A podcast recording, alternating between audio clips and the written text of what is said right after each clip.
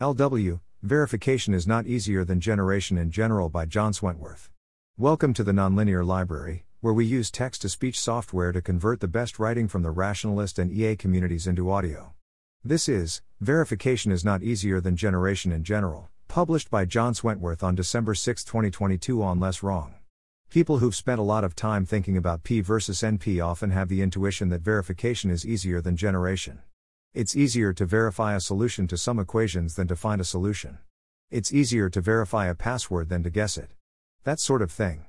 The claim that it is easier to verify solutions to such problems than to generate them is essentially the claim that P does not equal NP, a conjecture which is widely believed to be true. Thus, the intuition that verification is generally easier than generation. The problem is, this intuition comes from thinking about problems which are in NP. NP is, roughly speaking, the class of algorithmic problems for which solutions are easy to verify. Verifying the solution to some equations is easy, so the problem is in NP. I think a more accurate takeaway would be that among problems in NP, verification is easier than generation. In other words, among problems for which verification is easy, verification is easier than generation. Rather a less impressive claim, when you put it like that. With that in mind, here is an algorithmic problem for which generation is easier than verification.